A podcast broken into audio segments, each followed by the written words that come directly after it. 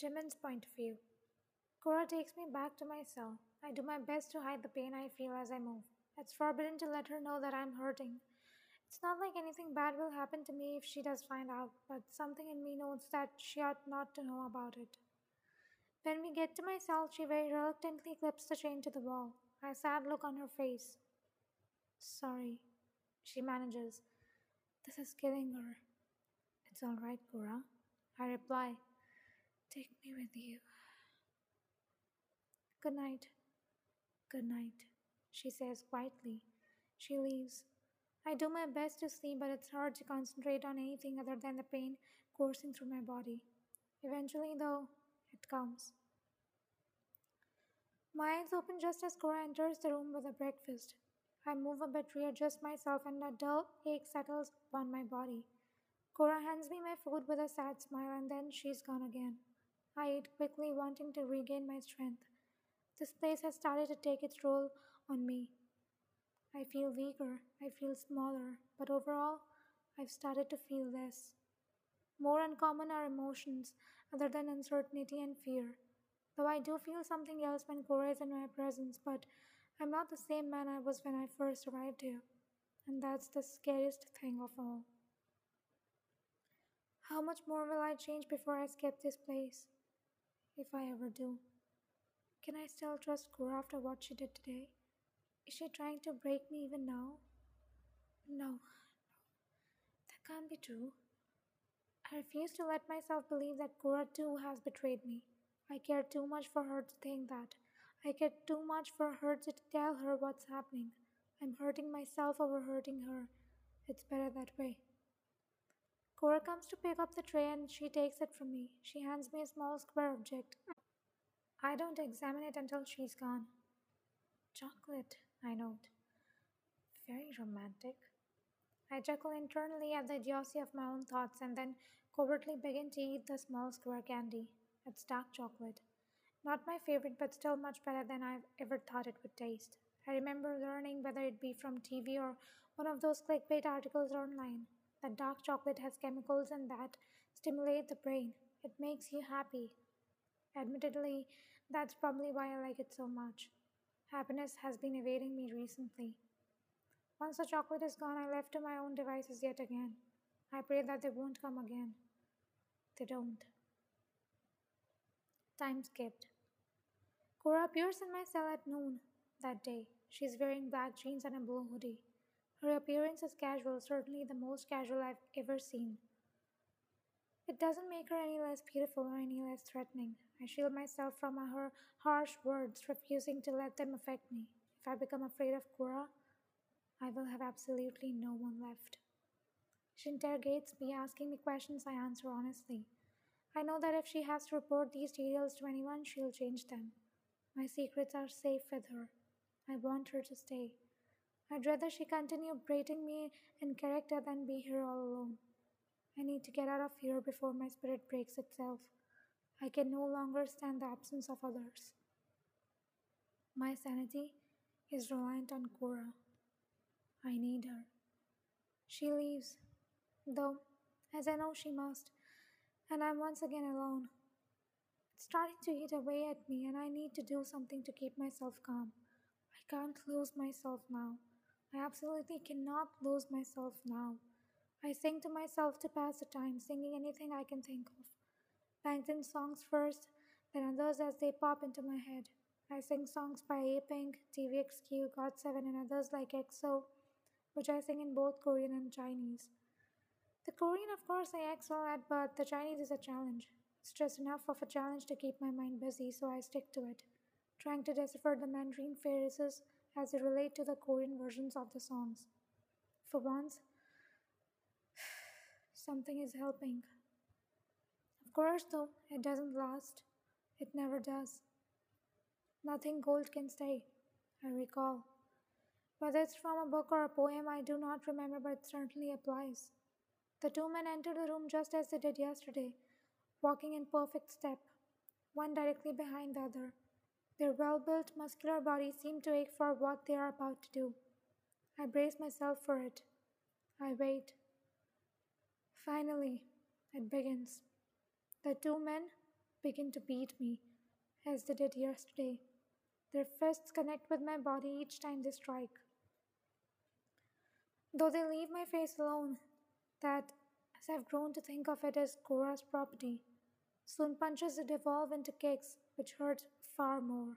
I make no noise, or at least as little as I can. I refuse to give them the satisfaction of crying out or of begging for mercy, even though that's all I'm doing in my head. I'm begging, not necessarily for this beating to stop, but for all of this to stop.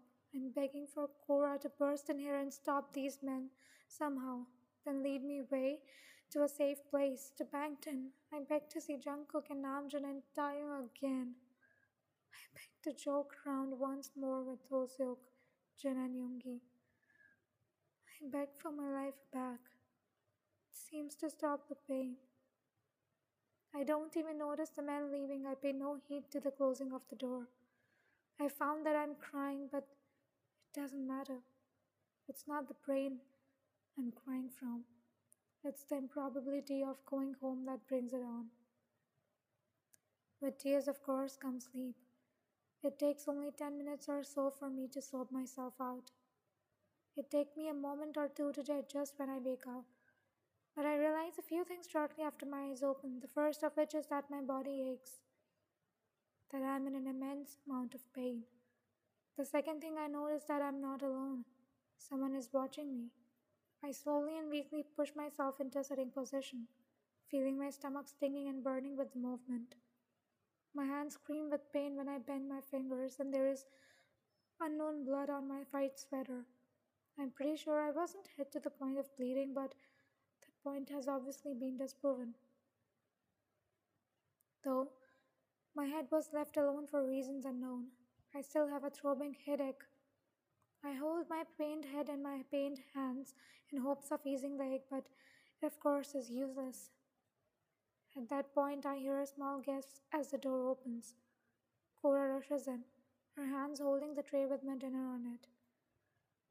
Much to my surprise, Cora doesn't drop the tray as she hurries to me and kneels beside me. Jimin, what happened to you? she asks, obviously very shaken up.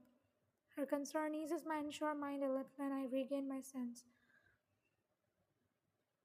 Go, they'll see you get out of here. My voice breaks on the word here, and I weakly push Cora away from me.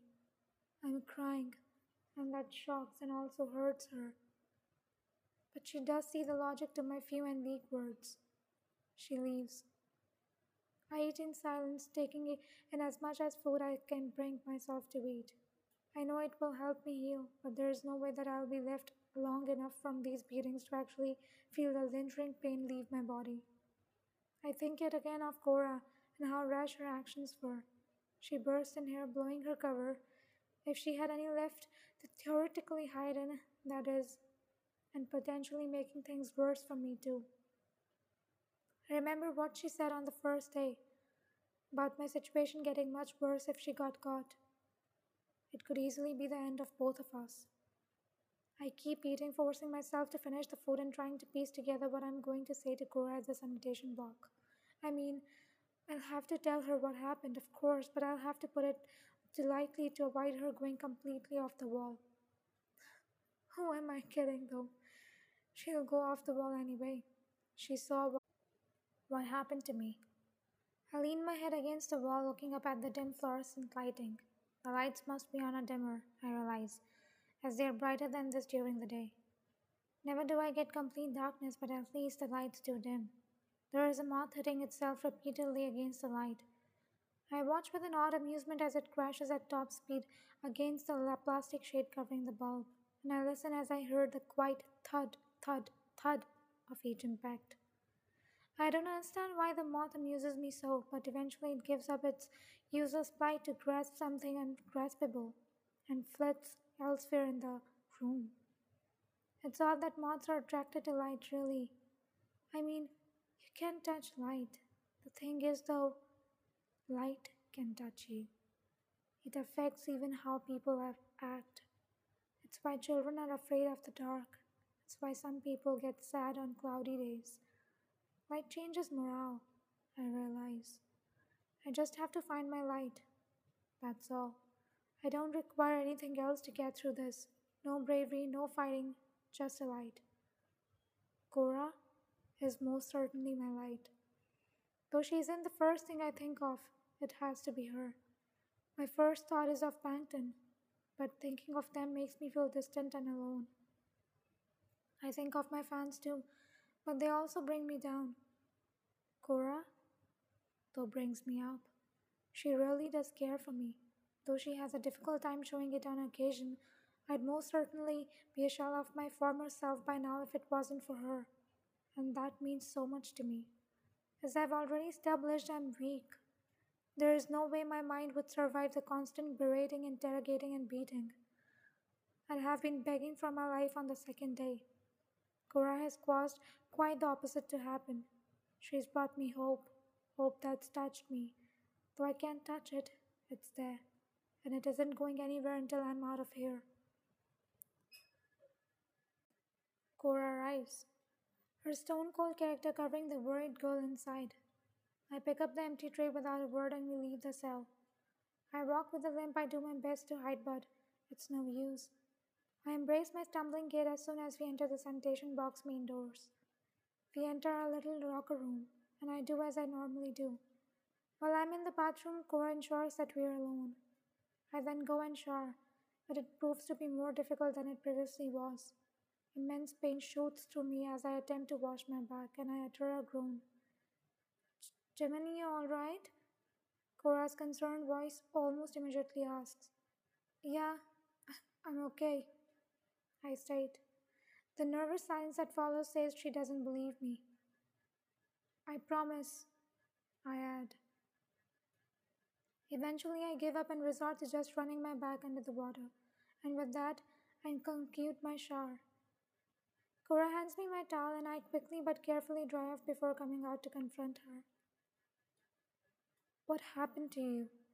She asks as she hands me a change of clothes. I'm backing once again to the gray sweatpants and black shirt. They don't tell you about the beatings, huh?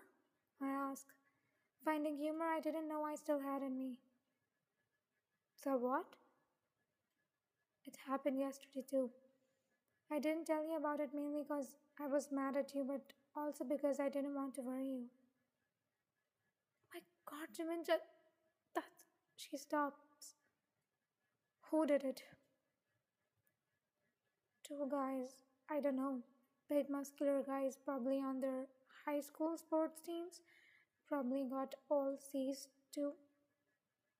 Damn it, Jimin, stop joking around. I don't know who they are, Cora. It's not like they were wearing some tags or name tags. What did they do to you? What two men who are supposed to beat prisoners do? They beat me, punches, kicks, the whole nine yards. And how are you taking this so lightly? She seems to be asking herself. I don't know, actually. I respond. It still hurts like hell, so I'm clueless.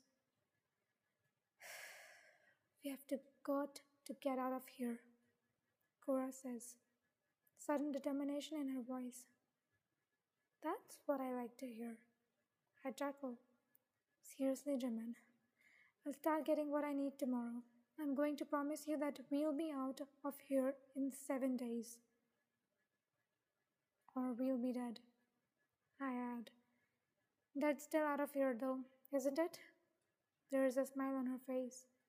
I can't help it. I, I step forward on shaky legs and hug her weakly. Yeah, it is. Then we're out of here in seven days, okay? Hmm, seven days. It is.